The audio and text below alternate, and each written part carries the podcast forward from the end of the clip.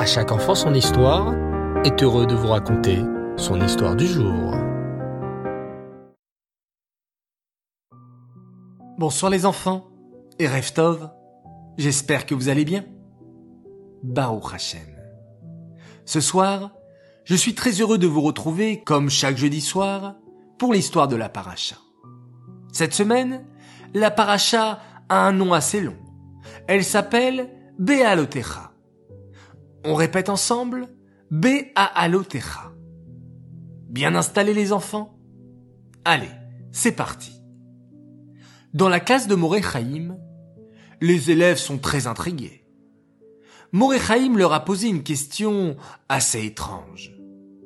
Mes enfants, quelle qualité selon vous doit avoir un vrai chef? Les élèves ne comprennent pas. Alors, Morechaim explique à nouveau. Pour être un chef, ou un ministre, ou même un président de la République, il faut avoir certaines qualités. Ce n'est pas n'importe qui qui peut devenir un chef.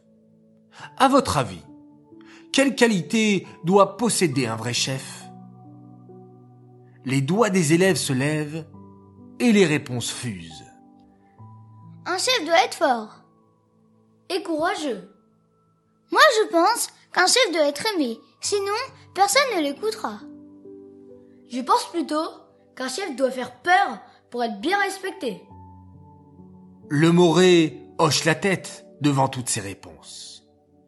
Mes chers élèves, savez-vous que dans notre parachat Be'alotecha, Moshe Rabbeinu va demander à Hachem de nommer d'autres chefs? Quoi? Moshe Rabbeinu va laisser sa place Il ne va plus être le chef des béné Israël Pas exactement. Moshe Rabbeinu va être le chef, mais il va demander à Hachem de l'aide. Il va demander à Hachem de nommer 70 Zékénim, 70 hommes qui vont aider Moshe Rabbeinu à diriger les béné Israël. Et savez-vous qui seront les 70 Zékénim qui mériteront d'aider Moshe Rabbeinu? Eh bien, ce ne sont pas les 70 hommes les plus forts, ni les 70 hommes les plus intelligents. Ces 70 Ékénim, ce sont 70 hommes qui aidaient les béné Israël en Égypte. À l'époque, les Égyptiens avaient nommé des surveillants sur les béné Israël. Eh bien, figurez-vous que ces surveillants étaient juifs. Et les Égyptiens avaient dit aux surveillants juifs, vous devez faire travailler vos frères, les béné Israël. Fouettez-les, frappez-les, pour qu'ils nous construisent plein de pyramides. Mais les 70 surveillants se sont regardés et ont dit, nous, frapper nos frères juifs, jamais de la vie. Les Égyptiens dirent alors d'une voix menaçante, les surveillants, vous devez forcer vos frères juifs à travailler.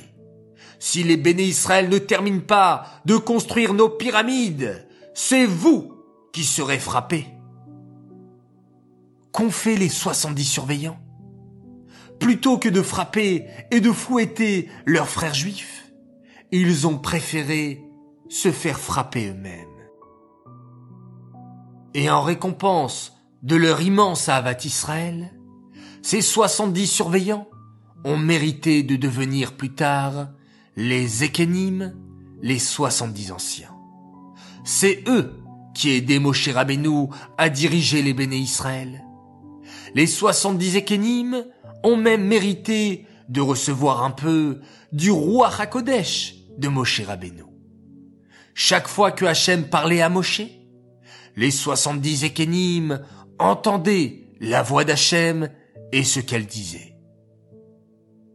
On apprend de cette histoire, les enfants, la force des Ékénim. Ils ont été prêts à se faire fouetter par les Égyptiens plutôt que de frapper leurs frères juifs.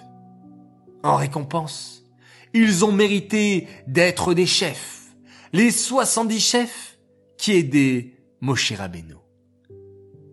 Et vous les enfants Grand jeu concours. Dessinez les surveillants juifs qui préféraient se faire fouetter par les Égyptiens pour protéger les béné Israël. Haraba, bonne chance à toutes et à tous. Revenons à présent sur le concours de la semaine dernière Parachat Nassau, où il fallait me montrer une photo ou même une vidéo montrant le Ahavat Israël. Vous avez été nombreux, bravo et merci. Et nous avons une grande gagnante qui m'a fait parvenir une magnifique vidéo sur le Ahavat Israël. Elle s'appelle Sheina Bracha Atal. Bravo à toi, nous te préparons un joli cadeau. J'aimerais dédicacer cette histoire les Ilou Nishmat Bluria Bat David. J'aimerais souhaiter un grand Mazal Tov, un garçon merveilleux, Raphaël Moshe Siegfried, pour les 4 ans qu'il a fêté hier. C'est un garçon avec plein de douceur et de gentillesse et de sensibilité. Tes parents, ta grande sœur Ava, t'aiment de tout leur cœur et sont très fiers de toi. Je sais que tu adores le Shabbat, c'est génial, et que tu adores également à chaque enfant son histoire et que tu écoutes avec ta sœur. C'est super. Un immense Mazal Tov également, un garçon adorable, Ruben Sebag, il a fêté également ses 9 ans hier, beaucoup de brachot pour toi, beaucoup de joie et de réussite pour cette nouvelle année. Encore et toujours des Mazal Tov, Mazal Tov pour deux princesses, Perla Hayatotolov qui a fêté ses 8 ans et sa sœur Tsipora Elisheva qui a fêté ses 4 ans. On vous souhaite de grandir dans la Torah et les mitzvot, que vous soyez de grandes chassidotes du Rabbi, de la part de Papy Abraham et de Mamie Myriam d'Israël. J'aimerais à présent faire mes trois coucous du soir. Premier coucou pour féliciter une fille exceptionnelle, Rani Arnov, pour tous les efforts qu'elle a fait pour terminer le Mavo de la lecture. Un grand bravo. Mon deuxième coucou pour un garçon qui a fêté hier son anniversaire. Il s'appelle Eliaou Toiti.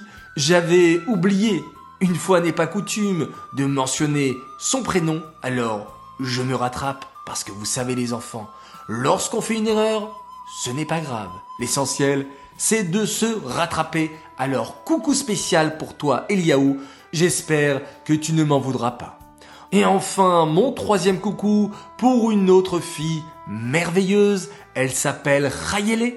Rayele Arnov. Bravo à toi pour ton aide extraordinaire à la maison pendant cette période de confinement et surtout avec le nouveau bébé. Vraiment, bravo à toi, Rayele, de la part de toute ta famille. Les enfants, on se retrouve Bezrat Hashem demain matin pour le Dvar Torah de notre paracha qui s'appelle Alotecha. Bravo, je vous souhaite Laila Tov, bonne nuit et on se quitte en faisant un merveilleux schéma Israël.